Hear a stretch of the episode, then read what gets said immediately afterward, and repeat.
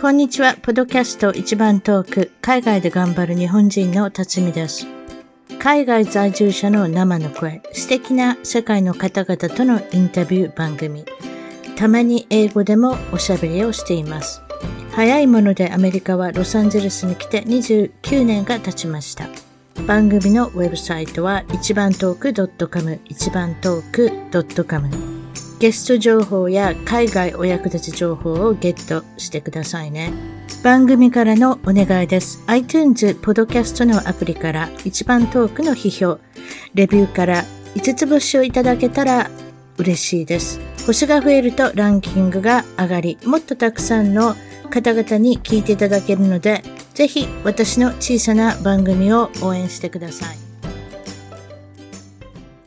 それでは今回のポドキャスト、一番遠く海外で頑張る日本人の方は、えー、ニュージーランドですね。ニュージーランドは、えー、6年間、えー、カナダに2年間、オーストラリアに、えー、5年間お住まいだった、えー、エツコさんに来ていただきました。こんにちは。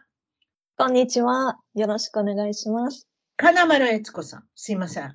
ラストネーム忘れましたけれども、はい、えー、エツコさんとはもう一度おしゃべりして、はい、あの、してるんですけれども、出身の方は北海道の苫小牧市。いいですね、皆さん。はい、そうです、そうです。下噛みますよ。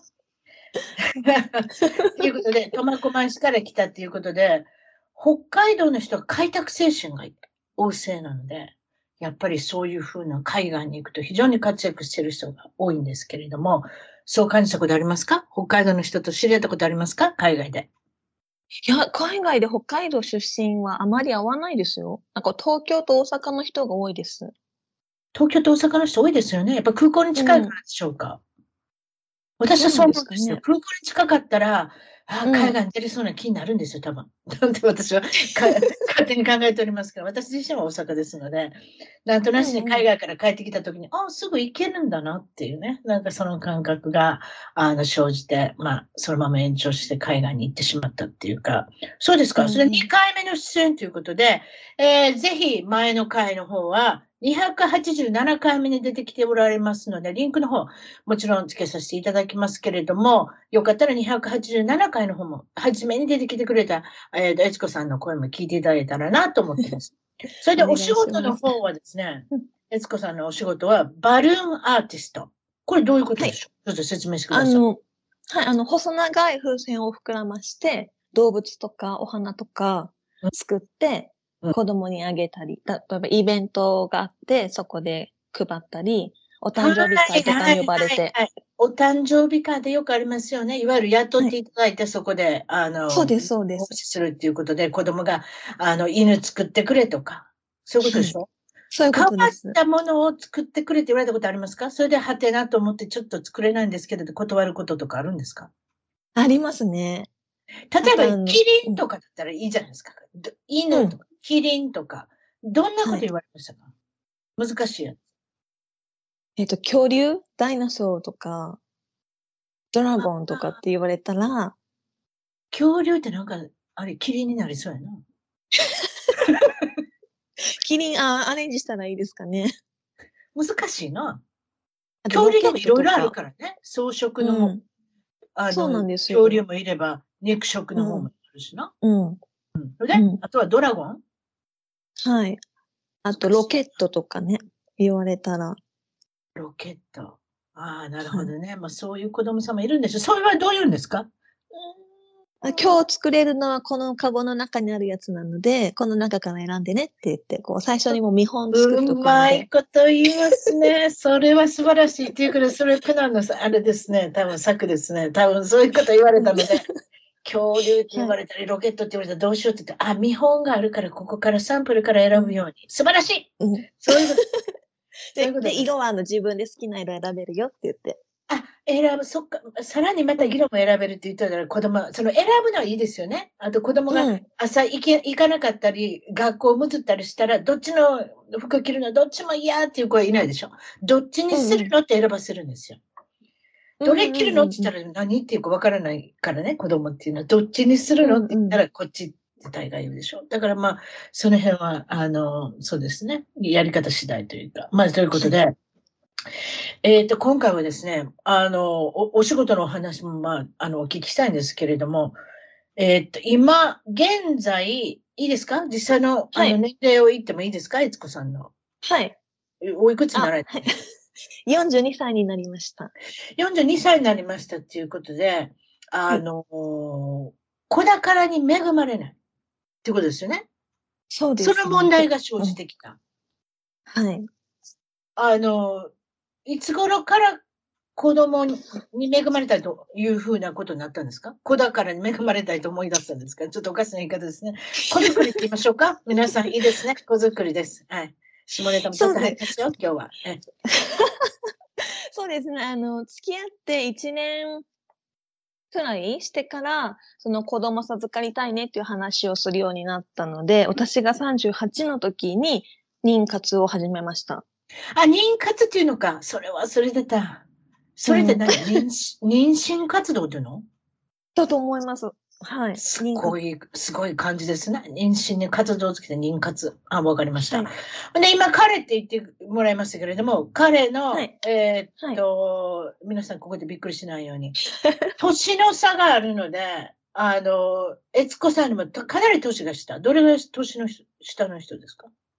えっと、12、3、13歳違う、違いますね。彼の方が若くて。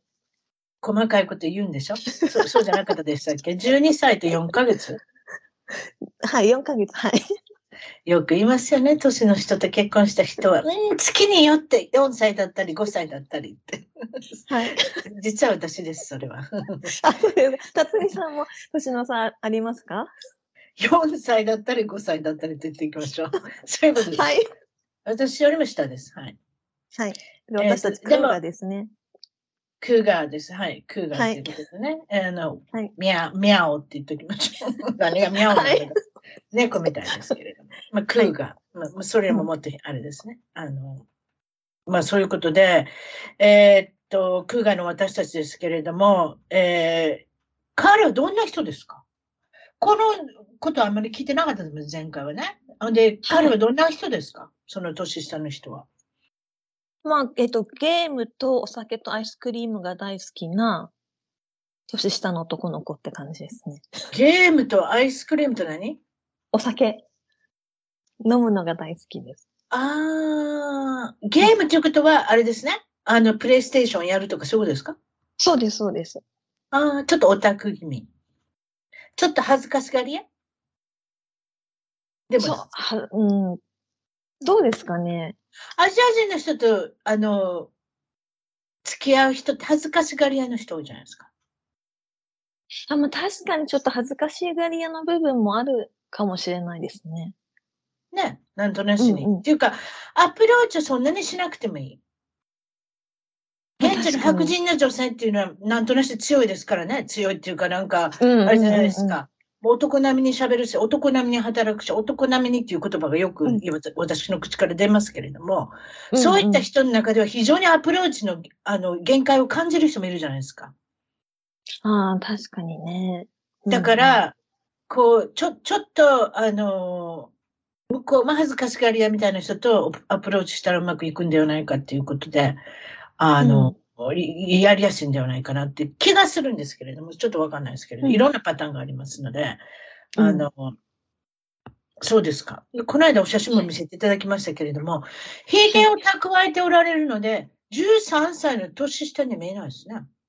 え、そうなんですよ。だから出会った時も、彼は、私のことをさ、まあ30ちょっと過ぎくらいと思ったし、私も彼のことを、まあ30前後くらいかなと思って、年は近いのかなっていう感じだったんですけど、まあ後から知ってびっくりでした。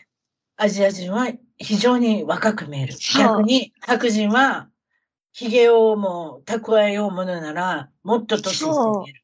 でちょうど同じぐらいの年だと思ったら12歳、13歳離れてたってことなんですけれども、はい。えーと、慣れ初めはどうやって知り合ったんですかその、えっ、とな、なんて名前ですか？もう言いましょあう。なんて言うんですよ、わかる。何？ベン君です。ベンジャミンで、ベン君です。ベン、ベンジャミンのベン。はい。はい、ベン君。ベンジャミン、はなかなかね、最近いませんね。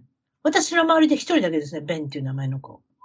あ、本当ですか？ょっとしたニュージーランドにいっぱいいるのかもしれない。ベンジャミンとかあんまり聞かない。昔はありますよ。ベンジャミン・フランクとか、それしか知らないですけれど ベン、ベン君、ベンさん。はい。はい。ど出会ったどうやって出会ったんですか？その出会いは、彼お肉屋さんで働いてるんですけど、彼が店員で私がお客さんだったんです。おお、そういうこと？はい。お肉買いに行ったんですか？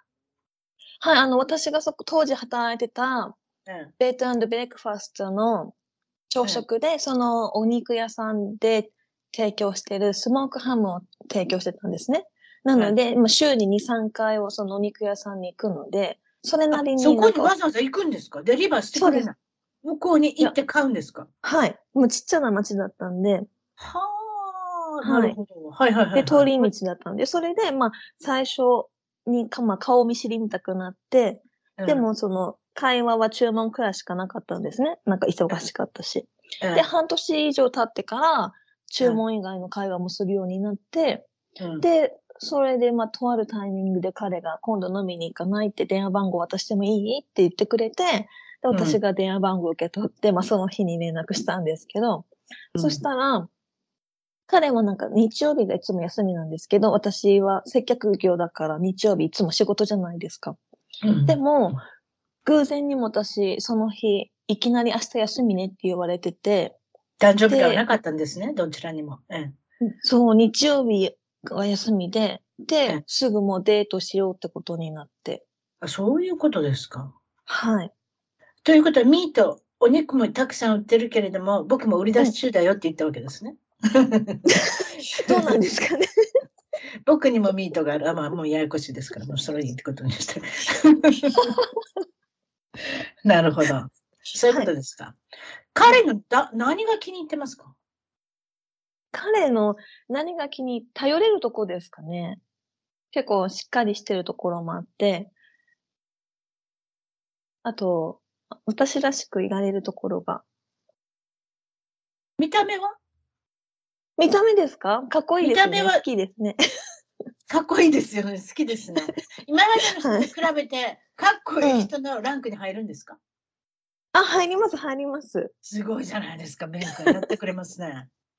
さあ、見た目もやっぱり、見た目もやっぱり好きでなかったら付き合えないですよね。やっぱり自分が好きなってことですよ。うん、人がどう思うか知りませんよ。いろんな好みがありますからね。えー、こんなんで大丈夫？もちろんです、もちろんです。目がね、綺麗だなと思ったんですよ。あ、目が綺麗。ああ、なるほどね。うん、ああ、なるほど。はい、それで、はい、相性が合うところは先ほど言いましたけども、ま、あの、まるで合わないところもありますか？あります、あります。何でしょう？そうですね。あの、私は、まあ、基本的に楽観的でおおらかで、うん、でも思い立った、アーティストですからね。思い立っ たらすぐそ、なんかすぐ行動するとか、あとはなんかこう、アイディアが浮かんだら、それをなんかこう、有名膨らむ感じでこう一人語って、想像上盛り上がるんですけど、うん、で、それを彼に聞いてもらったりしたときに、まあ彼はどっちかっていうと、もう超現実的なので、そうですよ。はい、もう、私が夢語り出したら、速攻で現実ぶっ込んでくるんですよ。で、こう、現実を見せてくるんですよ。それだってお客さんから500グラムくださいって510グラムくれませんからね。多分彼は500グラム一番近いところに持っていくんだと思います。うん、そういう人とおしゃべりしてるわけですよ。はい。そういうことでしょ？悦子、うん、さんの場合はですね、ドーンって乗せて、500グラムって言われてるのに、ドーンって乗せて、570グラムで、これでいいよねっていうタイプ。そうそう。なのでね、あの、彼からしたら、まあ、非現実的なことをまた語ってるなって呆れてると思うんですけど、私からしたら、もうちょっと夢見させてほしいなっていうね、感じのとこがありますけど、でもまあ、そのね、私の夢を応援してくれたり、試行錯誤してるのを見て見守ってくれてるところとか、あの、非現実的なアイディアを現実的に起こそうとアイディアを出してくれるところは頼もしいなと思います。おお、いいじゃないですか。 opposite attract っていう言葉がありますけれども、いわゆるそういうことだと思いますよ。相手のパートナーを見ながら、自分とは、あ、違うな。やっぱりそれっていうのも魅力的だな。自分のないところを持っている方っていうね。そう、ねうんうん、そういうことです。はい、それでまた、はい、あの、戻りますけれども、子作り宣言をしてから、あまり音沙汰が何もないと。はい、いわゆる、あの、妊娠をしないってことなんですけれども。そうです、そうです。それはえっ、と、妊活をしてからどれぐらいの時に思ってお医者さんの方に行くんですか？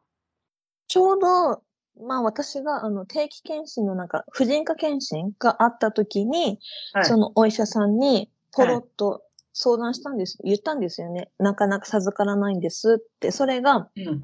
うん。妊活3年目私がうん40歳になる手前の時に、うん。その検診に行って、うん。で、そんなにね、な何年も頑張っててできないんだったら、検査してみた方がいいんじゃないって、二人ともね、私も彼も。え、ちょっと待って、何年？何年ってどういうこと？何年もって、何年ぐらい、ああれですか？その時点。で2年、2年です。あ、2年、それ、あだ、からあー 3, 3年目に、3年目に、あの、婦人科検診を行った時に、その、きっかけをもらって、検査することになって、それで不妊、男性不妊がね、分かったんですよ。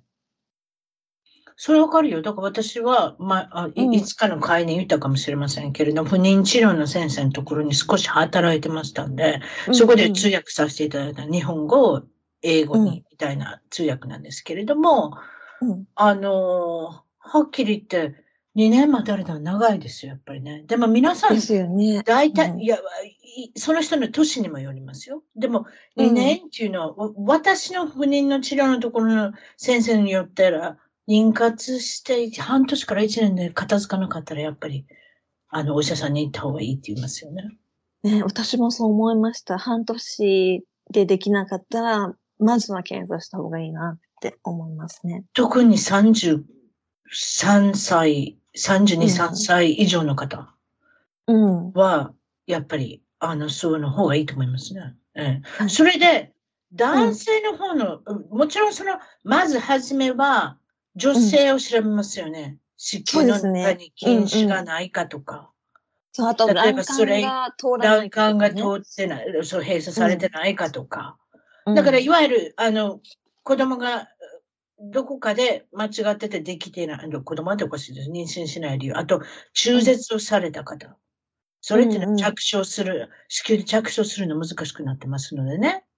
うん何回か、複数回された方なんかもっと難しいですよ。それでも、さらに妊娠する方いっぱいいますけれどもね。そうではないか。うんうんまあだからそういう生活習慣とかいろいろあるんだと思う。あとホルモンの関係ですね。うんそれが一番大きいなと思いますけれども、まあ軽い症状だったり手術をしなきゃいけない。先ほども言いましたけれども、例えば卵管閉鎖になってるとか、あとは、うんえっ、と、筋腫とかね、子宮筋腫とか、うんそういううん手術しなきゃいけないです。まあ比較的、比較的軽いですので、えっ、と、まあ、その場合に、女性を調べて何もなかった場合は、次は男性ですよね。まず男性からまず行くのがいいんですけれども、女性からまず行く。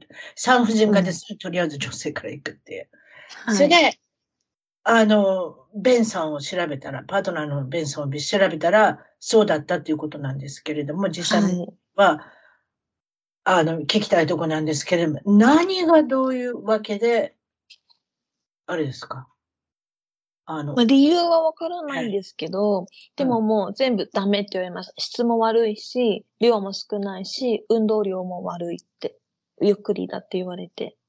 うーん。うん。それはこちらでも聞いて聞いたことある。っていうか、実はあれなんですよ。私も 同じ不妊治療をしておりますので、あの、うんまず女性から見て、あと男性から見てっていうことで、どちらにも、あの、まあ、結果的にどちらも悪いところが、悪いってことはないし、弱いところがあるっていうか、うんうん、そうですね。そうですねよ。私の場合はうんホルモンの関係の、えっ、と、うん。問題があって、男性の方は今言った通りで、最近それ多いんですよ。知ってました？ストレスが高高高いでしょ？ね、ストレ。ス。うん、うん。皆さんスマホ持って、うろうろしながらあれでしょ？お仕事してるでしょ？それ昔なんかだったら、E メールもなければスマホもないから、別にその辺うろうろしてても、会社の人どこにいるかわからないじゃないですか。私はそんなもんですけど、うん今は違いますよ。もう、メールから何からあなたがどこにいるっていう、あとスマホも持ってるって、もう理由がないじゃないですか。答えない理由が。うんなので、うん、うん。あと、ねうん。いろんなところに支障があるんだと思いますよ。そういうストレスっていわゆる。そうですよね。うんた多分なんかそういうところに、後で言いますけれども、あの実際問題として、あの子供の数が減ってるっていうね、どこの国を見ても。うん。うん、うん。アメリカ、ニュージーランド、ちょニュージーランドは知りません？が、アメリカなんか、たくさんまだまだ子供いると思うんですけれども、いやー、そうでもない。後でその数字のこと言いますけれども、ということで、うんその男の方にも支障があると。はい。いうことで、えー、あれなんですけれども、そ、それじゃですね、えっと、あとは治療ですよね。治療するにあたって、うん。アメリカの場合は、うん。保険が効かないんですよ、確か。不妊治療は。知りませんよ？うんうんうん相当な、に、アメリカの場合は、国民保険みたいな保険はないんですよね、あんまり。うんうんうん。まあ、一部の人はありますよ。例えば、そうのん、低収入の人とか。うんあとは、おじいさんおばあさんとか、そういう方には、めぐ、あの、国民保険的なものがあるんですけれども、それ以外の普通に働いてる方っていうのは、会社から勧めている、まあ、いわゆる、あの、保険に入ってくださいということで、うん。健康保険に、あの、まあ、私の会社の、あの、健康保険に入るということなんですけれども、私の知ってる限りでは、あんまり保険がそちらの方には効かない。効くところもあるかもですけれども、うん。その場合は、ニュージーランドどうですか？保険は。ニュージーランドも保険、その、不妊治療っていうところではちょっとわからないんですけども、その体外受精、国民保険ですか？あそういうのはないですね。なんかみんな、それこそアメリカと似てて、あ。あ、の、国民保険みたいなのはないけど、会社でなんか入ってくださいっていうのもあったり、なかったり、ねでもほとんどの人が個人で保険入ってる感じです。あ私の知ってる限りでは。はいうんそれで、エツコさんが驚いたのは、もちろん38歳になってから子供が欲しいと思ったんですけれども、うん実際問題はその時にあまりわからなかったんですけれども、39歳まではそう、保保険険が。が出してくれるっていうことがあうんるっていうことですか、はい。その体外受精をするってなった時に、その費用は39歳までだったら国が補助みたいなのがあるんですけど、まあ40になっちゃったらもう全額自己負担です。うわ、そういうことですか？はい。まず人工授精ですか？そう、そうでもなかったですか？もういきなり体外受精。あ、いきなり来ました。あの、私、まずその、不妊が分かって1年間は改善を試みたんですけど、なんか食生活変えたりとか、その話もしてください。そ、そ、それはうどうしたらいいとかって何を心がけたんですか？ちょっと教えてください、それ。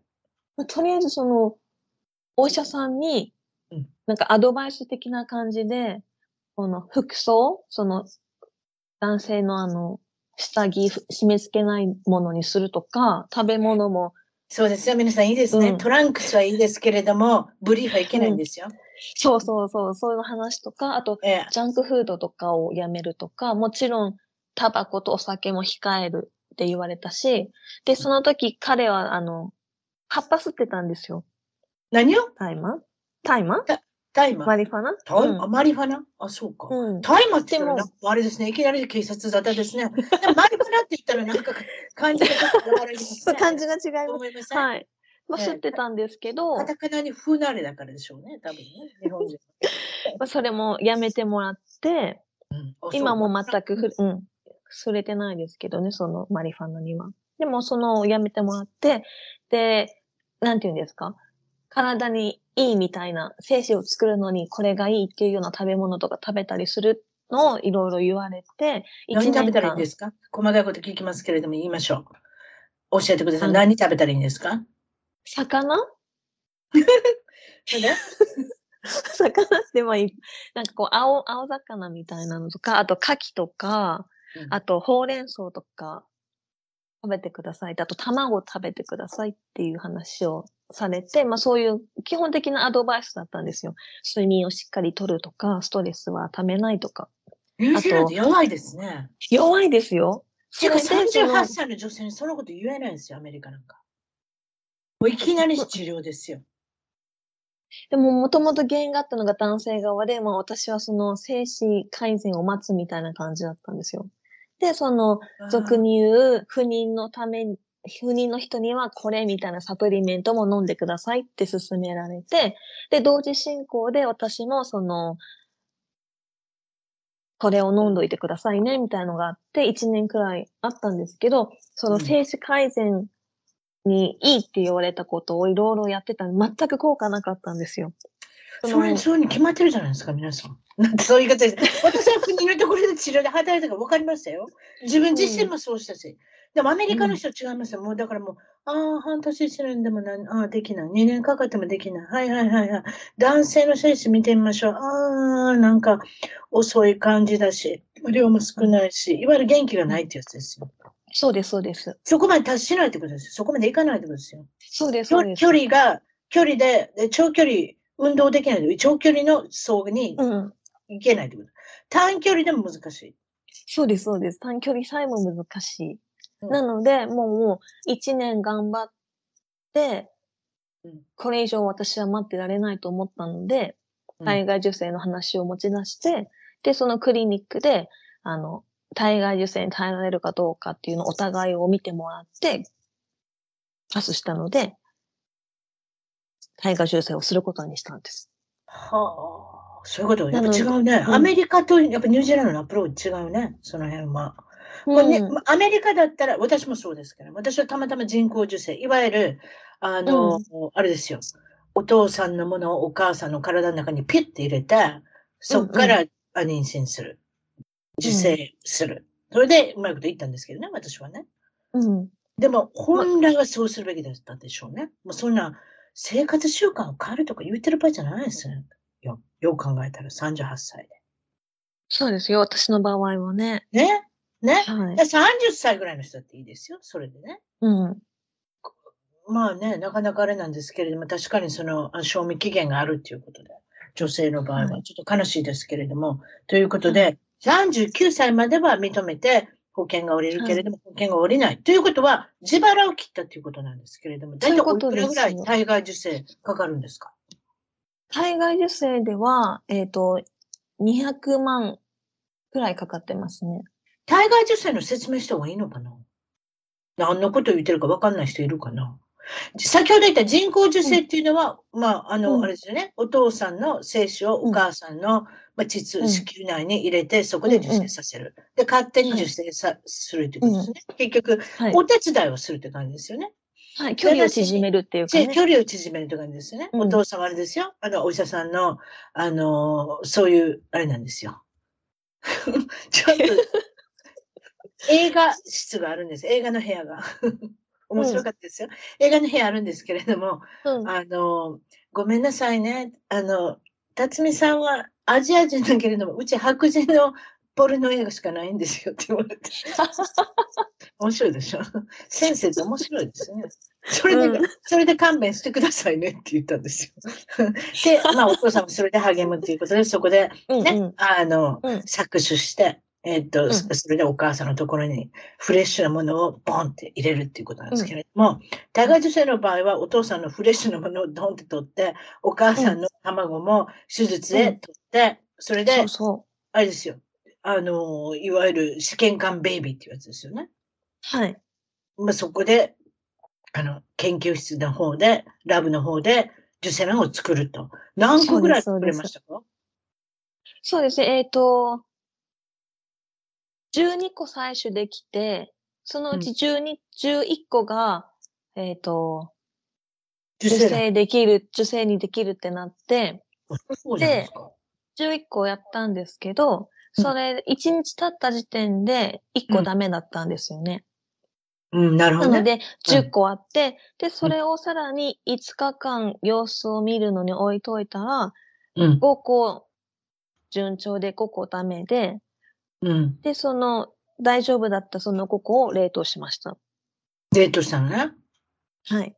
うん。だから、冷凍したっていうことは、3年であろうが4年後であろうが、それが使えるってことなんですけれども、それで、12個から振り落とされた7つはどっか行っちゃって、5つが生き残ったわけですよね。はい、っていうことは、はい、そうです、そうです。あの、成功率が高いっていうことなんだと思うんですけれども、それで最終的に、一つを入れることになるんですけれども、ニュージーランドは一つです。アメリカ4つが入れると思うわ。4つ5っていうこともあり得るってことよ、だから。でも全部が全部絶対受精するって、そういうの稀。そんなんないと思う。でも3つ4つぐらいは入れれると思う。うん、それで問題なってことあるんですよ。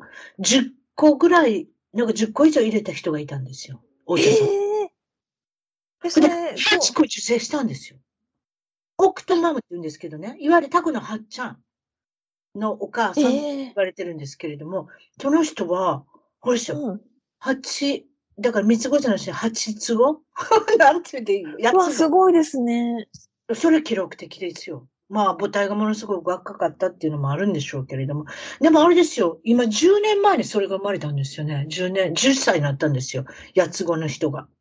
わあ、すごい。男の子も女の子もみんななんか違う顔してるんですよ。あれがわかるな。あれ、お母さん一人は分かってるんですけどひょっとしたらいろんな人の聖書を混ぜたんじゃないかっていうぐらい。本当ですか？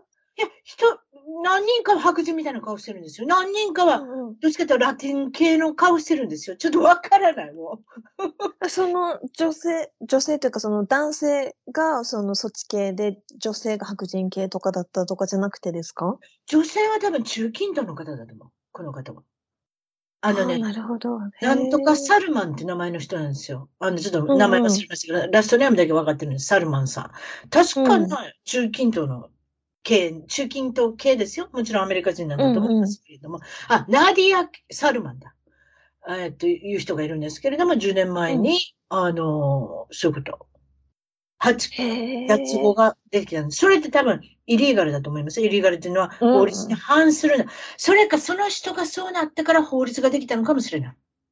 あ、それもあり得るかもしれないですね。あり得る。危険その辺まで、その辺までちょっと、み、あの、わかんないですけれども、私の例の、うんうん、あの、ニューポートビーチのドクター・アリーっていう先生がいるんですけれども、その女医さんは4つまで入れれたと思います。その当時です今はちょっと。すごいですね。ね4つ子が生まれる可能性もあるっていうことなんですけれども、まあでも、どれだけ受精卵がね、先ほど言ったみたいに、うん、受精卵が残るかどうかっていうのがわからないので、それもいろいろあるんだと思います。うんうん、で、一つ入れました。それで、はい。あの、で、どうしました？無事着、無事着床して、お、素晴らしい。はい、はい。で、6週目のエコーで確認できたんですけど、12週目の、あの、検査に行った時に育ってなくって、流産、渓流流産って言うんですか？流産してますってことになったんですよね。うん、心臓まで見えなかったんですね。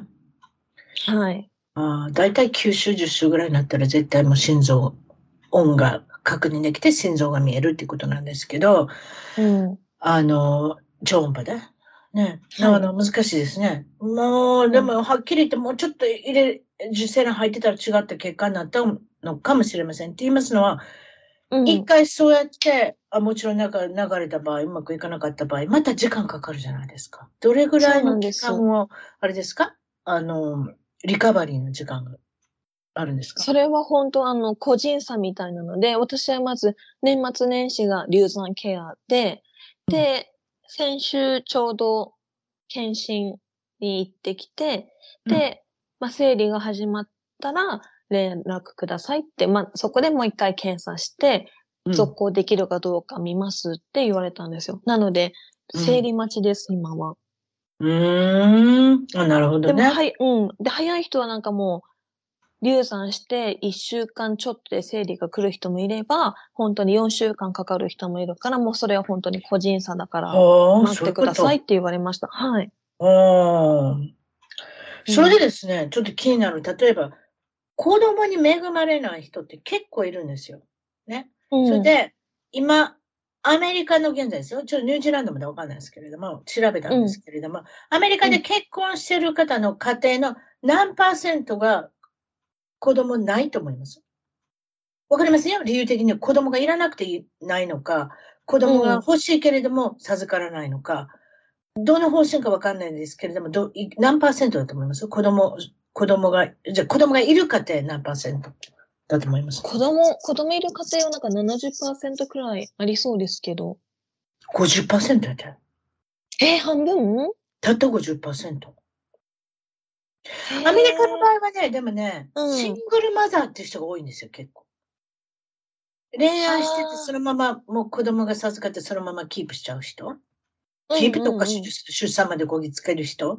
なので、自分の子供、お父さんが3人、4人違ったりとかする人とか、だからシングルマザーっていうのが多いので、ちょっとその辺の数はわかんないですけれども、でも結婚してる方の家庭の中では50%。これは、あの、だんだん年々低くなってます。へえ。っていうことは、不妊の、うんあの理理由っていうのもあるかもしれないですね。子供が欲しくてできない場合と、もう初めからいらないっていう場合もありますけれども、その中でうんうん DINK って呼ばれるもん、聞いたことも聞いたことあります ?DINK とかで DINK。いわゆるダブルインダブルインカムノーキッズ。これ日本でも今増えてますよね。へえ。あ、確かに収。入があって、うんうん。子供さんがおられないっていうね、その方が今増えてるのかもしれない。うんあと、私の意見ですけれども、うんいわゆる望まれない、あ、あ、あ、身ごもっちゃったみたいなのわかります？うんうんうん。日本でもアメリカでもどこでもあるでしょ？うん。あ、ありますね。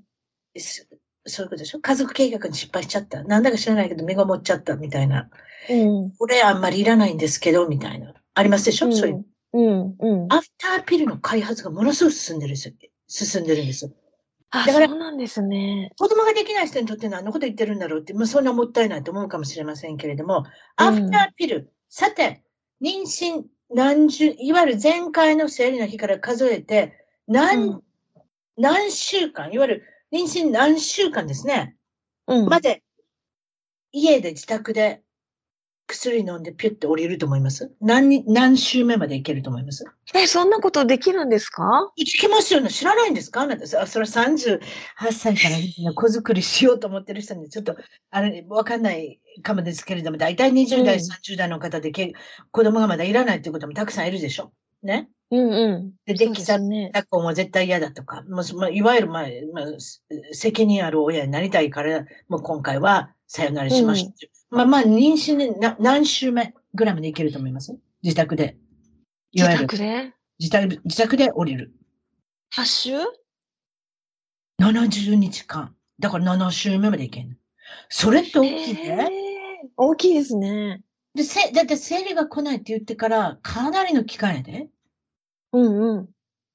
でも、それで降りる場合は、でも、子宮が傷つかないじゃないですか。いや、それ思いました。でしょ？まずそれを思ったでしょ、勝手に降りてくれるわけですから、傷つかないから、次また妊娠できる可能性が、あの、あれなんですよ。高くなるんですよ。うん。私、患者さんでいろいろ見てますもん。2回、3回中絶してる方は、あれですよ、着手してないんですよ。受精卵。やっぱそそういう方もいますよ。もちろんその受精卵で間見つけてポッあの、そのまま着床する場合もありますけれども、心がいい。なって。うんうん。でも、うんだうん。いっぱいありますもんね。そういう方は代理ママに頼んで産んでもらったっていう方も一人知ってますけれども。あとへ私はそれが結構お多いんだと思うんですよ。なので、うんうん赤ちゃんがそんなに生まれてこない。軽く、ー非常に軽く、ねあの、さよならができるから。じゃあ、さよならっておかしいですけど、いわゆる、まあ中絶というか、降りるというか、下ろすというか、中絶って感覚ないですよね。まだね、妊娠ないですね、それだったら、ね。3週、4週、7週ぐらいまでだだったら。うん。うん。なんでかって、心臓音が8週目、9週目ぐらいで見れるでしょ。だから、これはやっぱりボーダーラインですね。多分、心臓音が、や、あの、やったら、いわゆる胎児というふうに数えるんだと思いますね。なので、それまでは使えるっていうふうなことになってるんだと思います。はい。でも、6週目で私、あの、エコー検査しましたけど、もうそこで心音確認できましたよ。あ、そうじゃ最新の人、うん多分心音、心音がか確認できるんでしょ。私の言ってるのは、なん、なんて言ったって25年前の話です。不妊治療したのも25年前。いいですね、皆さん。うん。ということで、最近はそういうことで 3D のね、赤ちゃんの、赤ちゃんというか胎児の写真とか、あうんうん。動きあるじゃないですか、最近。ちょっと怖いですけどね。そうですね。うんうんなんかちょっとホラー映画みたいですけど、まあいいですよ。確かに。ちょっとね。赤ちゃんって可愛いものなのに、3D で見たら怖いですもんね。立体化すると。あと、そう、まだ、なんかね、違いますよね。でしょ？うん、でそういうことですよね。だからまあ、いろんな不妊の理由があるということなんですけれども、うん例えば、不妊の対策の予防、予防対策術。ね、先ほど言いましたけれども、パンツの、やっぱり、あの、あれですよね。締め付けるものは良くない。あと、サウナが良くない。ジャクジが良くない。うんうんお風呂も良くない。うんあの部分を温めるっていうのは良くないっていうことなんですよ。皆さんいいですね。うん男の人ですよ。別に女の方のこと言ってるわけじゃないですよ。あと、タバコを吸う。あと、さっきもほど言った多分マリファナとかもだと思います。マリファナってニュージーランド別にいいんですか？吸ってても。そういうこと？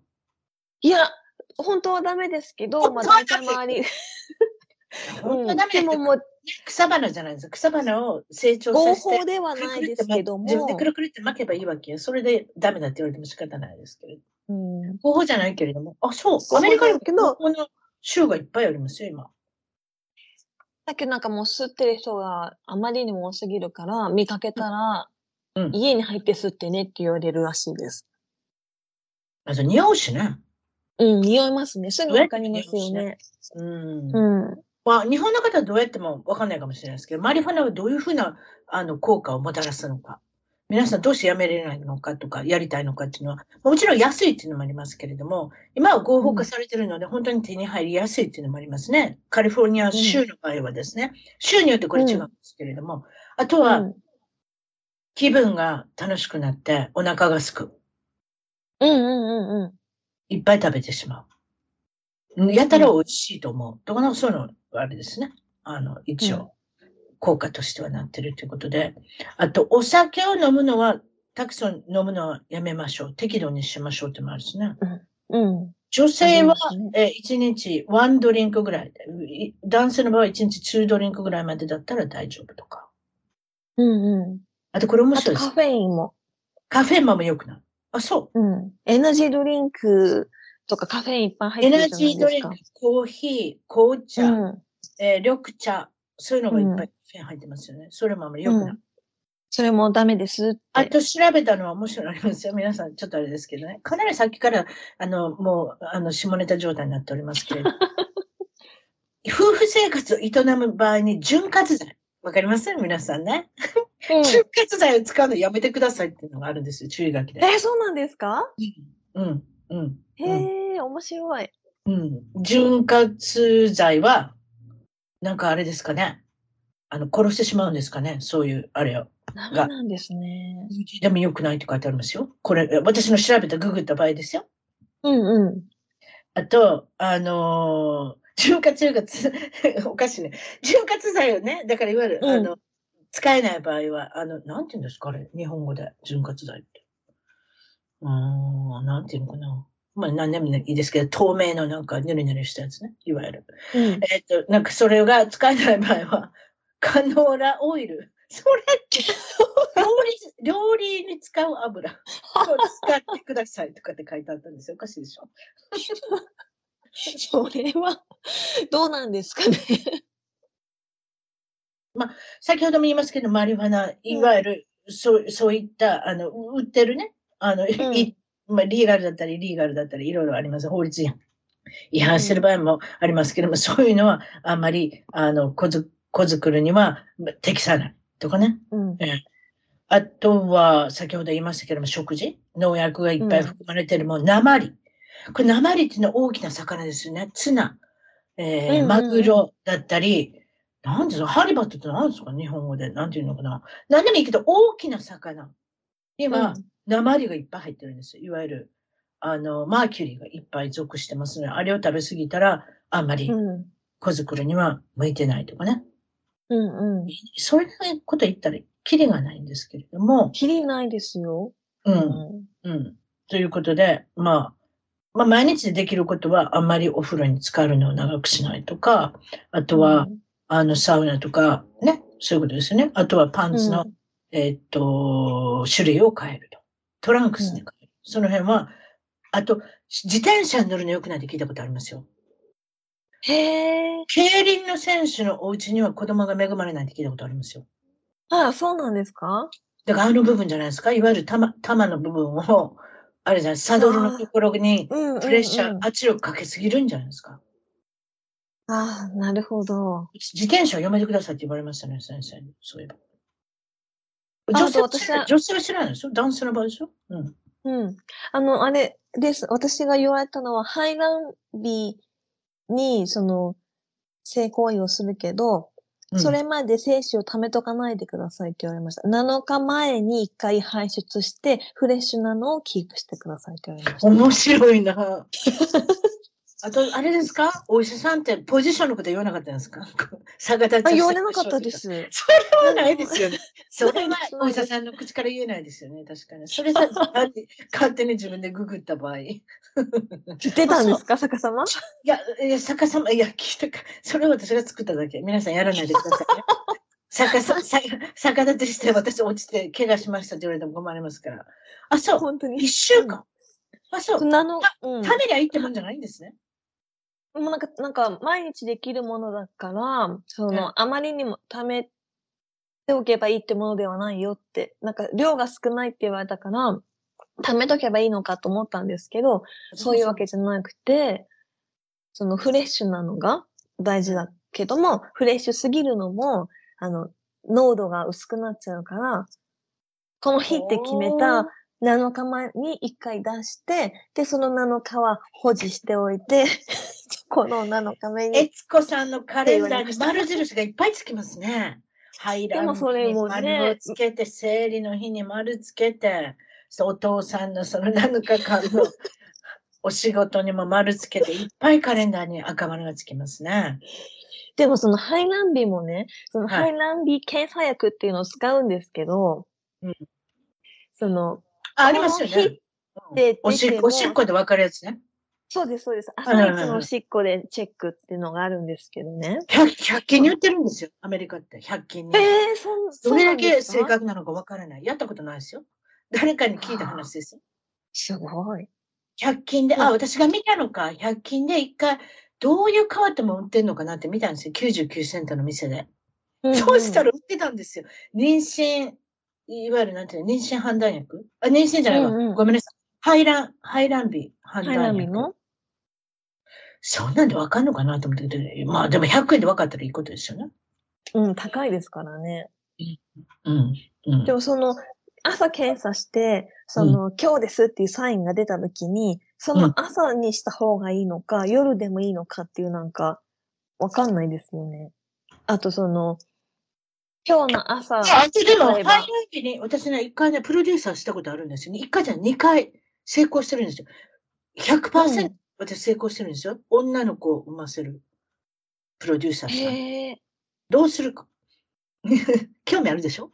うん。まあ、あまりあなたは関係ないから、対外受精を心がけてそうですね。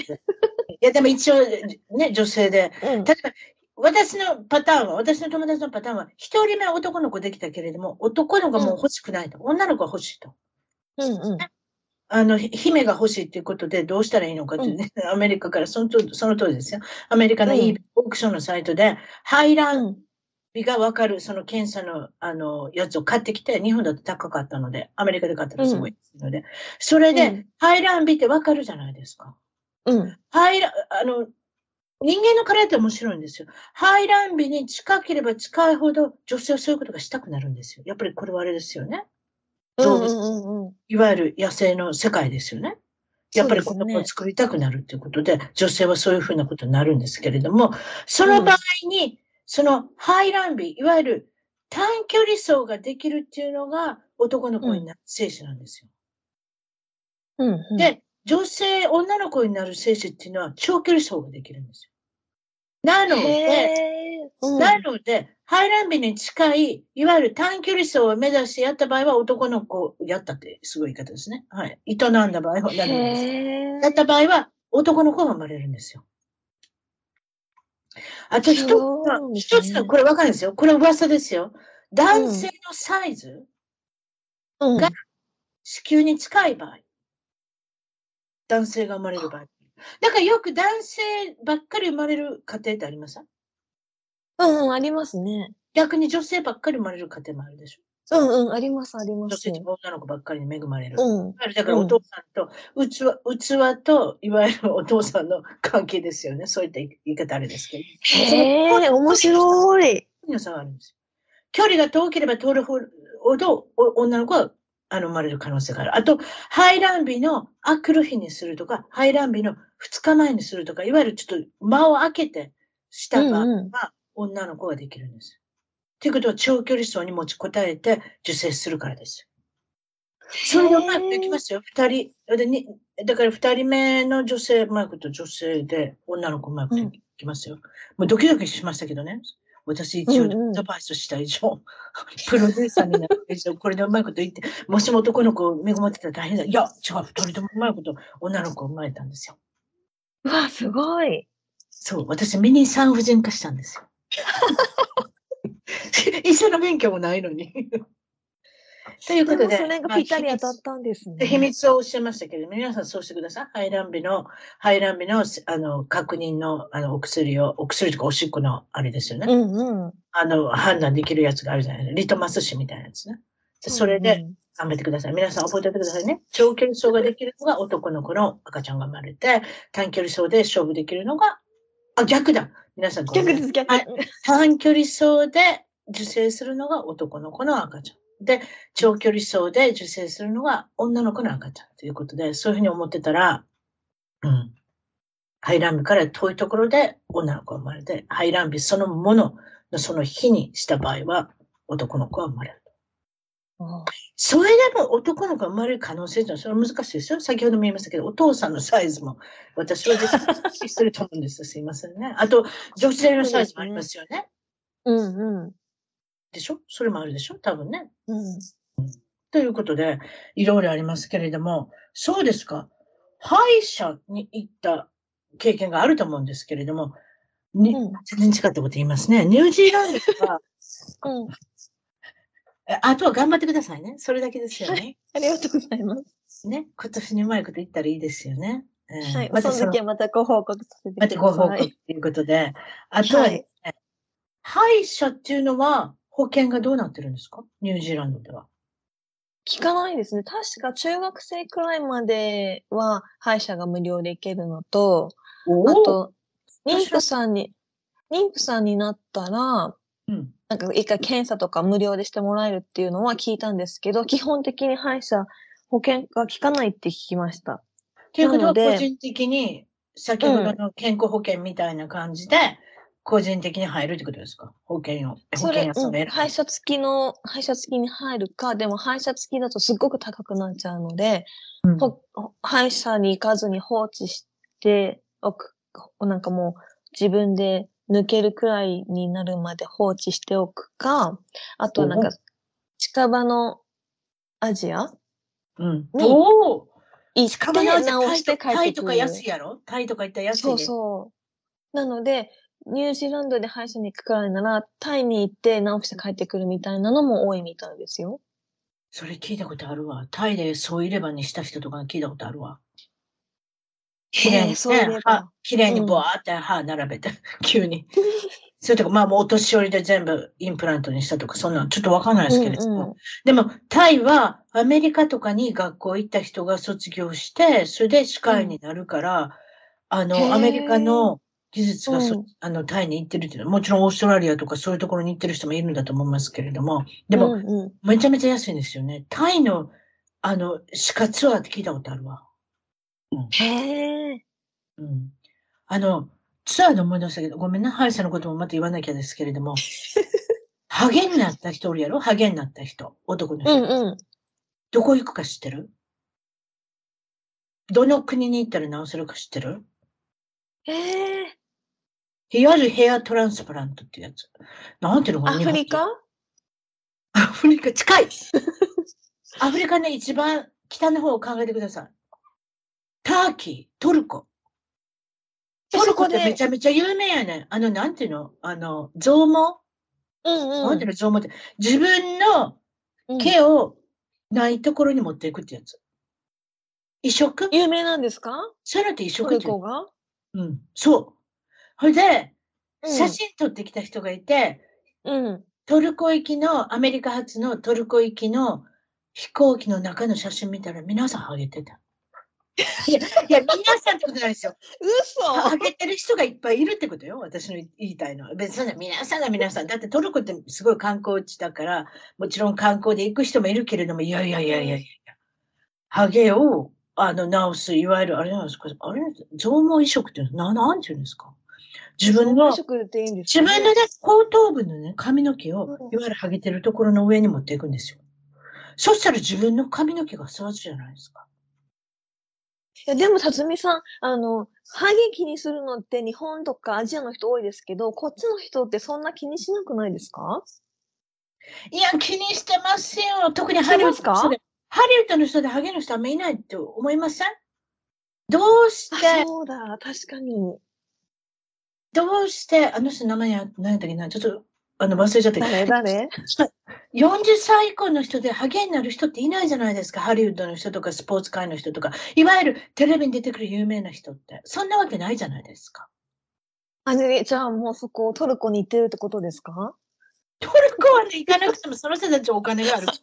トルコは安くて、あれですよ。あの、増毛移植ができるんですよ。うん。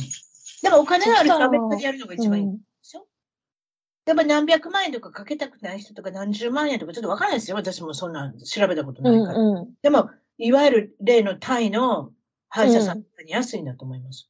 だから一般人も行ける。へえ。うん。面白いですね。トルコ行く人の目がちょっと 気になっちゃいます。目っていうか頭が。そうでしょ？うん、あの写真をこれあの、まあ、見たんですけれども、たた、うん、あのいろんな人があの機内で乗ってる人の可能性がですね、うん、ちょっと待って、思い出した、リービング、ちょっと待ってな。リ 先ほどの言いましょう。あの、俳優さんは誰かで、これだ。ニコラス・ケイジ。あ、ニコラス・ケイジ、はい、ニコラス・ケイジさんはもう20代から30代前半でかなりもう、はぎ上がってきて、あの、おでこが広かったんですよ。わかります？おでこが広い。おでこが広いイコール、あれじゃないですか。毛が抜けてきたってことなんですけど。いや、最近の彼はもう、もうあれですよ。もう、ふさふさですよ。ふさふさってありますか？もう60だってあんなにふさふさしてる人っていうのはそうですよ。うん、一旦、だから、あの、色、まあ、薄くなってくるってことです。まあ、そのその他にもいっぱい、いろんな噂もありますし、ちょっとわかんないですけれども。うんうんうん、あ、上手になってる人はベッカムですよね。イギリスのサッカーの選手。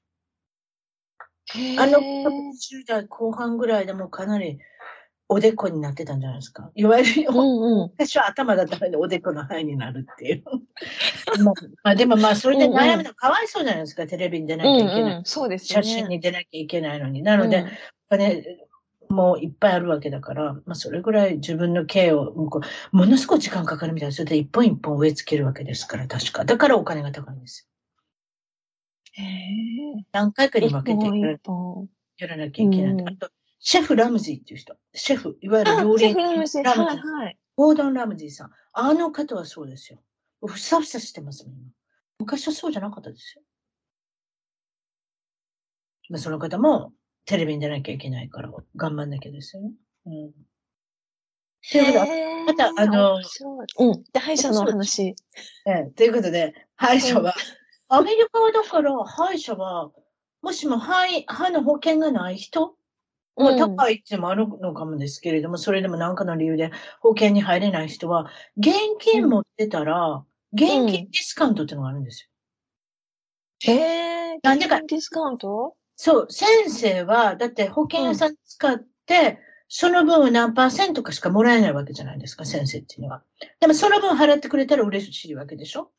そうですね。うんうん、ね。例えばだから歯を今今回治療します。5万円にしますってことでも保険からもらえるのは多分3万円だけとかじゃないですか？知らないです。うんうんうん。そんな感じでもその 3, その3万円もらえとけばいいじゃないですか。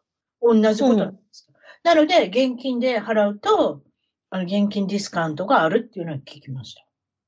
へえ、面白い。うん。あとあれですよ。あの、今お金がないしとかって言ったらネゴシエーションもできますよ。私やったことありますよ。あ、本当ですか？ええ、そういうこと。そう。え、どれくらい交渉できたんですか？結構大きい金額うん。ですか？インプラント売れない9000ドルって言われた。それって100万円やろ？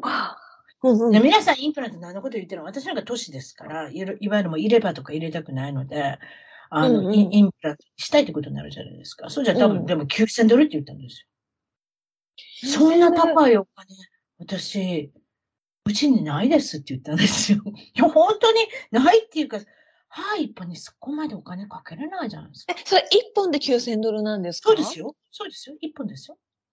うわお。奥の歯。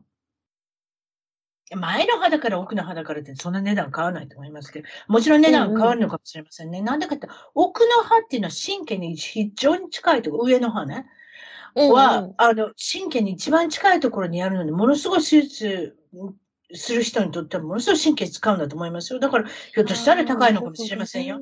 うんうん。よく言われるのはね。だからインプラントが可能な箇所と可能じゃない場合、不可能な場合がの箇所っていうのがあるんです。それはか単なる一番奥の歯の上が一番、いわゆる鼻の近いところ、神経が集中してて、そこに近いから、それを触って神経触っちゃったら、もう一生感じないわけじゃないですか。それは困るので、うんそんなリスクを負ってまでは先生したくないっていうのが普通、一番上、ね上の歯の一番奥の歯です。その次の歯だったんですけども、うんうん。あの、できましたよ。7000にしたんですよ、私。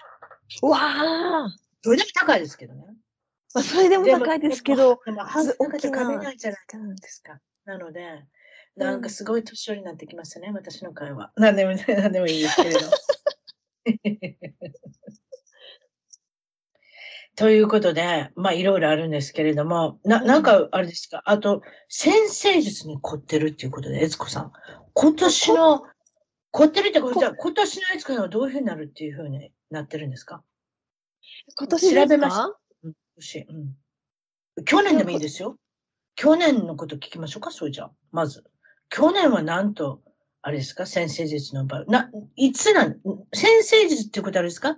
ヤギ座とか、あの、お牛座とかのやつですか？それが先生術あ、ちょっと待った。はい、あの、ま、それもありますよね。あの、今年、あの、運勢がいいのは何座みたいなのもありますけど、うん。でも結局、なんか、人それぞれ太陽星座が何ってあっても、それが弱い人もいたり、強い人もいたりするので、一概に当たったりしないんですよね。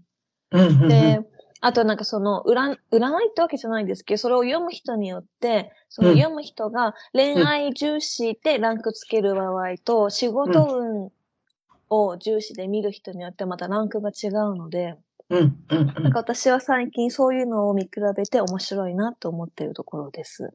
うーうんん。。ちなみに、悦子さんは何座になるんですか？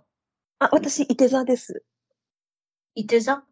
いはいて座って2月？12月です。あ、12月。あ、私の隣だ。私はサソリ座なので。あ、お隣なんですね。うん。あと宇宙の動きとかそういうのも気になるんですか？なんか要はありません？あ、深くよくなんか知って、る人は。うん、あの、よくなんか先生術の練習会とかで、過去のなんかフランス革命があった時とか、うん。ベルリンの壁が壊れた時とかをうん。読んだりするんですけど、なんか本当にそういうことがうんあって、それが起こったみたいなのがあるのが面白いなと思って。うーん。なるほどね。うん。うん上で起こってることが下でも起こってて、下で起こってることが上でも起こってるみたいなのが面白いなと思って見てます。今年はどういうふうになっていくんですか ?2024 年は、悦子さんにとって。あ、私にとってですか？うん。うん。他の皆さんにじゃなくて。いや、でもそうでもいいですよ。何でもいいですけど。何かよ、よ、えっと、こんな予言って言っちゃいけないのか。もう占いは何て言ってるんですか？今年は。今年は、そのなんか2025年からがまた変わっ、今までと違う時代になる、今は移行期だから、もっとなんかこう、自分らしさが出せなくなったり、あと、うん隠れてたことがもっと明るみになったりとか、弱いものに光が当たって、それを助けようみたいな声が上がってきたり、みたいなのがあるとは聞いてますけどね。うーん。うん。あ、そう。あとはやっぱり自分が正しいみたいな思いが強くって、相手も自分が正しいと思っててぶつかり合っちゃうっていうのも起こってくるんじゃないかなとも言われてますよね。だからそれが個人間じゃなくて国同士になったら戦争とかになっちゃいますもんね。うーん。なるほど。うんそうですか。うんえ、悦子さんから何か質問ありますか？私に対して。あ、ちょっと私の馴れ初めを聞いたので、辰巳さんの馴れ初めも聞きたいです。そうですか？司会者ごときでそんなこと言っていいんでしょうか、どうやってどれだけ私のこと、ひょっとしたらどっかで喋ってるかわかんないですよ。もう300回以上あるわけですから。そうですね。あの、どっかで喋ってるかもですけれども。あ、そうですか。あのね、うん、私が25歳で、相手が21歳だったんです。うちの主人ですけど。うんうん。年下の。うちの主人21歳だったんですよね。と、うん、いうことは、アメリカでは21歳になったらお酒飲めるんですよ。正式にね。ですもんね。うん、正式によ。それはいつ、いつから飲んでるか知りません。16, 16歳ぐらいから飲んでるのか知りませんよ。でも一応バーとかで、うんうん、バーとか飲み屋とか、うん、そういうところで ID、いわゆる身分証明書を見せて、今まで知りませんよ。うん、偽の身分証明書使ってた、使ってたんだろうと思いますけれども。みんな使うでしょ？多分ね。そんなんどこでも売ってるんだろうし。まあなので、うんうん、そうですよ。中国から買ったとかって聞きますよ。本当ですか？うん、うちの息子、うん、みんな買ってますよ、もう学生なんか飲みたいわけですから。でもそれなりに21歳の顔に見えたらいいじゃないですか。うん。でもうちの息子面白く言ってます。偽の、あの、うん、その、あの、身分証明書が買えるんですよね。それで、うん、あの、写真も送らなきゃいけない。もちろん身分証明書なので。うんうん、で、中国なんですって、それは。で友達から聞いたからこれでいいって言われたんじゃないですか？でも、住所変えたんですって。中国の人に突き止められたくないから。名前は変えれないじゃないですか？だって。変えれないですね。あと、うんうん、まあ、まあ、もちろん、誕生日を変えなきゃですよ。年、年は。うん、でも、住所変えたんですって。誰にも見つかりたくないから。悪い人が来たら困るから。お父さんお母さんに迷惑かけちゃいけないから。僕は住所変えて、偽の身分証明書作りましたってね。それもすごいでしょ。それもすごいですね。うん、私はようやったって言ったんですけどね。うん。まあ、まあ、そういうことで、あの、何の話してたんでしたっけ？あ、とりあえず。何初めですよ。何初めでした。で、私は、あの、バーに行ってたんですよね、その日は。うん、で、うん、えー、っと、その当時ロサンゼルスに住んでましたので、その中で UCLA っていう、あの、有名な大学があるんですけれども、うんうん、えー、っと、まあ、いわゆるビーチに近い近所の、あの、大学なんですけれども、その周りで、飲むっていうことになってて。でも私も日本に帰ること決めてたんです。友達っていうか、まあ、ルーメイトの女の子も日本人の子で、それでもう一旦とりあえず引き上げようと。学校終わったし。で、二人で帰るっていうことで、二週間ぐらい前ですね。もうだから、日本に帰るっていうことで、えー、っと、まあその当時、まあ2週間しかないし、もうこれは平日からでも飲みに行こうってことになって、飲みに行って、そこで知うんうん、そこで知り合って、うちのか、まあ、うちの旦那ですよね、今の。うん、それが1990年の話でして、えー、っと、うん、それで、えー、どう言ったらいいんですかね。えー、あ、ダンスするフロアがあって、そこで声かけられて、うん、で、そのまま。彼から？そうです。そそうです、うんうん、で。その当時スマホなんてないもんですから、あれですよ、ナプキン。いいですね。皆さん、バーにナプキンがあるでしょ？紙ナプキンが。あそこに電話で交換会ですよ。へ電話の、彼の電話もらったし、私の電話もらったし、でも、私悪いことしたんですよ。その時付き合ってた彼いたんですよね、私。あらでも、こっちの方がいいと思ったんです。どうやってもいいと思ったんですよ。で、2週間しかないし、うんうん、もう帰るじゃないですか。うん、で今までの、まあ、今のそ、その時の彼ですよね。その時の彼っていうのは、うん、ルームメイトの友達に勧められて、いやいや付き合った感じなんですよ。わかります？うんうんうん、私のことを好きに思ってくれてる人で、もうまま前から分かってたんですけれども、もうしょうがないな、うん、デートの一つもしてやろうかな、みたいな。なんかそんな感じだった。うんうん、だから自分で選んだわけじゃないですよね。多分それがネックだったと思うんですよ、私。別にいやいや付き合ってたわけじゃないですよ。でもなんか、うん、あなんか、なんていうんですか、まあ、エキサイトしないっていうか。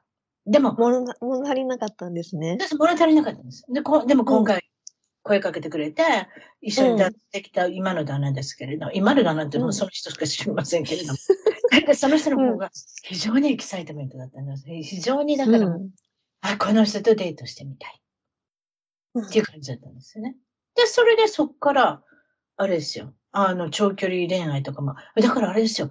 2週間にアメ、アメリカから日本に、まあ、帰るまで、ほぼ毎日会いましたね、私、多分。わあ、素敵。でも素敵だけど、うん。結局私には彼がいるわけじゃないですか。そのか、まだ、うんうん、その彼はカンカンに送りますよ。ああ、だからスマホそうでしょうね。隠れて隠れて隠れまくまくりましたから。それもまたね、エキサイトの一つですもんね。うん、恋愛。その当時はいくらでも隠れたじゃないですか。今はもうだって、あれでしょ？スマホ見たら彼がどこにいるかとか全部わかるじゃないですか。うん、でしょ？ね。うん。うん。でもそんなわからないじゃないですか、今は。なので、うんうん、隠れるだけ隠れました。そういう感じで、そこからまあ、それが1990年のことで、そこからまあ、あれですよね、恋愛し始めて、今まあ、結婚が、7年後に結婚した。あ、7年後そう。1996年 ?6、7年？なんかその辺に結婚した。私いつも忘れるんですよ、年を。いつに結婚したかって。あ、でも7年やから、1997年ですかね。90年で付き合ってるわけですから。と、うん、いうことで、えー、そこから、そう、今に至るという。長いこと知ってるんですよ、この男性。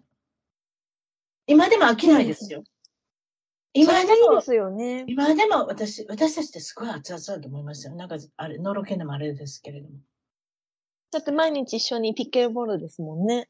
毎日ピックルボールもそうですけれども、なんか趣味も合うし、うん、何がしたいかっていうのも合うし、いや、これはもう素晴らしいと思う。うん、この人だけだなと思う。だからもうなんかあれなんですよ、年が行ってきて、この人先に死んだらどうしようとか、私が先、私が先に死ぬ場合は知りませんよ、どうなるか。でもこの人が先に死んだらどうしようとかと思ったりするときありますよ。うん。すごい年の、あれですね。年の人の発言ですね。なんか。でも本当に今、今でも熱々なんですよ。そんな熱々な、辰巳さんですけど、合わないなと思うところはあり、あったんですか？特にないですか？もうぴったり、相性ぴったりって感じですか？初めはありましたよね。今はどうにかなんか二人でこう、補っていくっていうか。なんかそういうのあります。ああと音楽の趣味思考を勧められて押されるのがすごい嫌、私は。これを好きになれって言うんですよ。素晴らしい。それすごい。もう言われた、言われた分すっごい嫌になるんですよ。レッド・ツェッペリンっていう昔のバンド、うんうん、あの、うちの主人にしては偉い古いバンドなんですけれども、それがすごい好きなので、うん、素晴らしいだろう、素晴らしいと言えっていうぐらい、なんかもう押し付けるんですけど、それ言われるのがすっごい嫌なんですよ。そうなんですね。うん。うん、あと、いいところは並べたらいっぱいありますよ。でもね、一つ、あの、まあ、心が優しいというところもありますけれども、あと、運転が上手っていうのはすごいなと思う。あ、それはいいですね。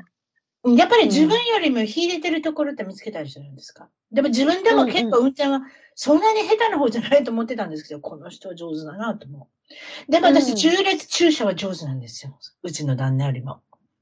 で、いつもバカにするんですよ。重列駐車が下手だから。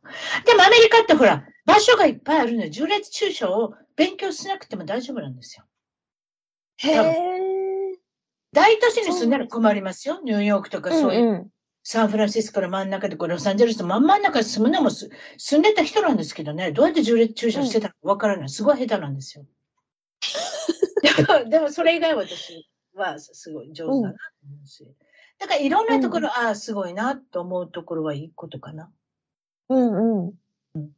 でもあんまりあれですね。あんまりネガティブなところはあんまりないですね、そういえば。でも何年も何年も積み重ねてそういうところをなくしていったのかもしれない。いわゆる、こう、二、人で、こう、なんていうんですか、あの、お互い、こう、まあ、直していくっていうのはおかしい言い方ですけれども。ね。うんうん。歩み寄りっていうかね。歩み寄りっていうかね。なんかそういうことなんだろうなと思います。うん、はい。そんな感じでいいですか？はい。うん、ちなみに、あの、私は日常生活では特に年の差感じないですけど、辰巳さん感じることありますか？初めの方は感じた。あ、本当ですか ?20 代、30代、40代ぐらいまでは、うわこの人ものすごい、こう、なんていうのかな、あの、エネルギーの差を感じるっていうか。わかる、うんうん、うんうん。へこたれないっていうか、何してもなんか疲れるってことは言わないから、私はいつも疲れたとかよく、なんか、わかります、うんうん、すぐ、あの、諦めるっていうか、うん、疲れた、しんどいって言葉は言うけれども、彼は言わないので、やっぱりその辺は、初め、初めのスタートは本当にそう思ったんですよ。でも、うんうん、50代ぐらい入ってから挽回しましたね。同じぐらいになりましたね。とうとう。うーん。とうとう。うん。うん。どう思います？そういうこと思いません私は彼はえ最初から疲れてたのでね。そういう人を選んだ場合は、あれですよね。うん。年の差を感じなくていいのかもしれないですね。だってゲームして、あれですもんね。あの、せ、あの、時間が過ごせる人ですもんね。うん。で、もともとね、その働いてた先のお肉屋さんが結構激務だったので、うん。だから家でゆっくりしたいみたいな感じであ、した。なるほどね。うん。うん。うちはそういった意味では、やっぱり、何、IT コンサルティングとかしてるから、だから椅子に座って、机に向かってする仕事だから、そういう意味では、家帰ってきたらやたらなんか、体を動かしたい。だからピックルボールを今でもするとか、それまではバスケットボールをしに行くとか、なんかそういうことでしたね。うん。まあでもどうにかなるもんですよ。いいですか？女性の方が長く生きるわけですから、普通、どの国を見ても、長寿ですようんうん女性の方女が。性の方が長いでですね。そういうふうに考えると、一緒に死ねるかもですね。あそんな言い方しちゃいけない。一緒にすることに何が意味があるのかちょっとわかんないですけれども、でも、長く一緒に入れるんじゃないですか。そうですね。それはいいですよね。大体、年の上の人と結婚した場合、男性が年の上だった場合は、かなりあるじゃないですか？一人で過ごす時時期が長くなりません？そういった意味では。うんうん。うん。そうですね。私ね、一回ね、倫理社会っていうね、確か科目があったんですよ。中学の時に。うん。でその先生に言われたんですよ。皆さん、うん私に時差まで個人的に言われたんじゃないですよ。うんうん。あ学校の授業の中で、年の下と結婚すると一緒に死ねますよって言われたんですよ。で、その時にアイデアが浮かんだんですよ。おおなるほどと。そんなことないですけれど。でも今でも覚えてるんです、そのこと。なので。実際に私は年の下と結婚したっていうかね。うん、はい多いですよ、結構。あの、アジアの人って若く見られるからじゃないですか？そうですよね。結構若く見られますよね。私今でも初めて行くバーとかだったら ID 見せろって言われますもん。嘘、すごい羨ましい。いや、だって、こっち21歳から飲めますけど、25歳以下に見える人は ID を見せなきゃいけなくて。あ、うち、あれですよ。アメリカもそうなんですよ。あの、いくつでも見せなきゃ。今でも私見せてますよ。で、たまにもういらないって言われる時ありますけれども。でも今、今のところでもやっぱり法律決まってるじゃないですか。うん。どの年でも、みんなわかんないですもんね。でもね。うん、でなんかもうむしろ聞いてごめんみたいな顔されるのがすごい嫌です。すごいですね。でも42になってまだ聞かれるの？はい。それなにみんな見せなきゃいけないから？とりあえず。うちの彼は聞かれません。ええそらすごいわ。そうですか。あとあの、風船の仕事してても、うんまあ、周りが他にやってる人が50代とか60代の人が多いっていうのもあって、私、まだ若い人に入れてくれますよ。本当？うん。それはすごいですね。いくらアジア人の人が若く見えるからって、エスコさんはそうですか、ああぶっ飛ぶぐらい若く見えるんですね。それはすごい。40いくつになってまだ、まだお酒がの飲めない年齢に見えるっていうのは、それはすごいですね。また若さの秘訣を今度の会の時にまだ聞くこあ、とでぜひ。もちろんそのね、あの不妊の治療の経過っていうのもあります。し、はいぜひぜひ。私はあれですよね、あのーうまくいくといいですね、本当に。よろしくお願いします。私に何ができるかわかんないですけれども、男女の見分けっていうのはもうぜ、あれですから、僕全然関係なくなりましたんで、あの、うまく、海外女性の場合はどういう風になるんですかね。こう、体、なんか長距離を生き延びてそうな兵士だったら女の子みたいな感じなんですかね。わかる。こ今度聞いといてください、お医者さん。にどうしてるんですか？ね、ちょっと私も生まれた時は、ね、報告させてください。わかりました。あの、はいそうですね。あの、妊娠されて、いわゆる落ち着いて、もうご解任の宣言ができるので、もう一回、あの、帰ってきていただいてっていうことで。はい、ぜひそういうふうにしておきましょう。はい、今日はどうもありがとうございました。いろいろこちらこそありがとうございます。はい、それじゃあ失礼します。失礼します。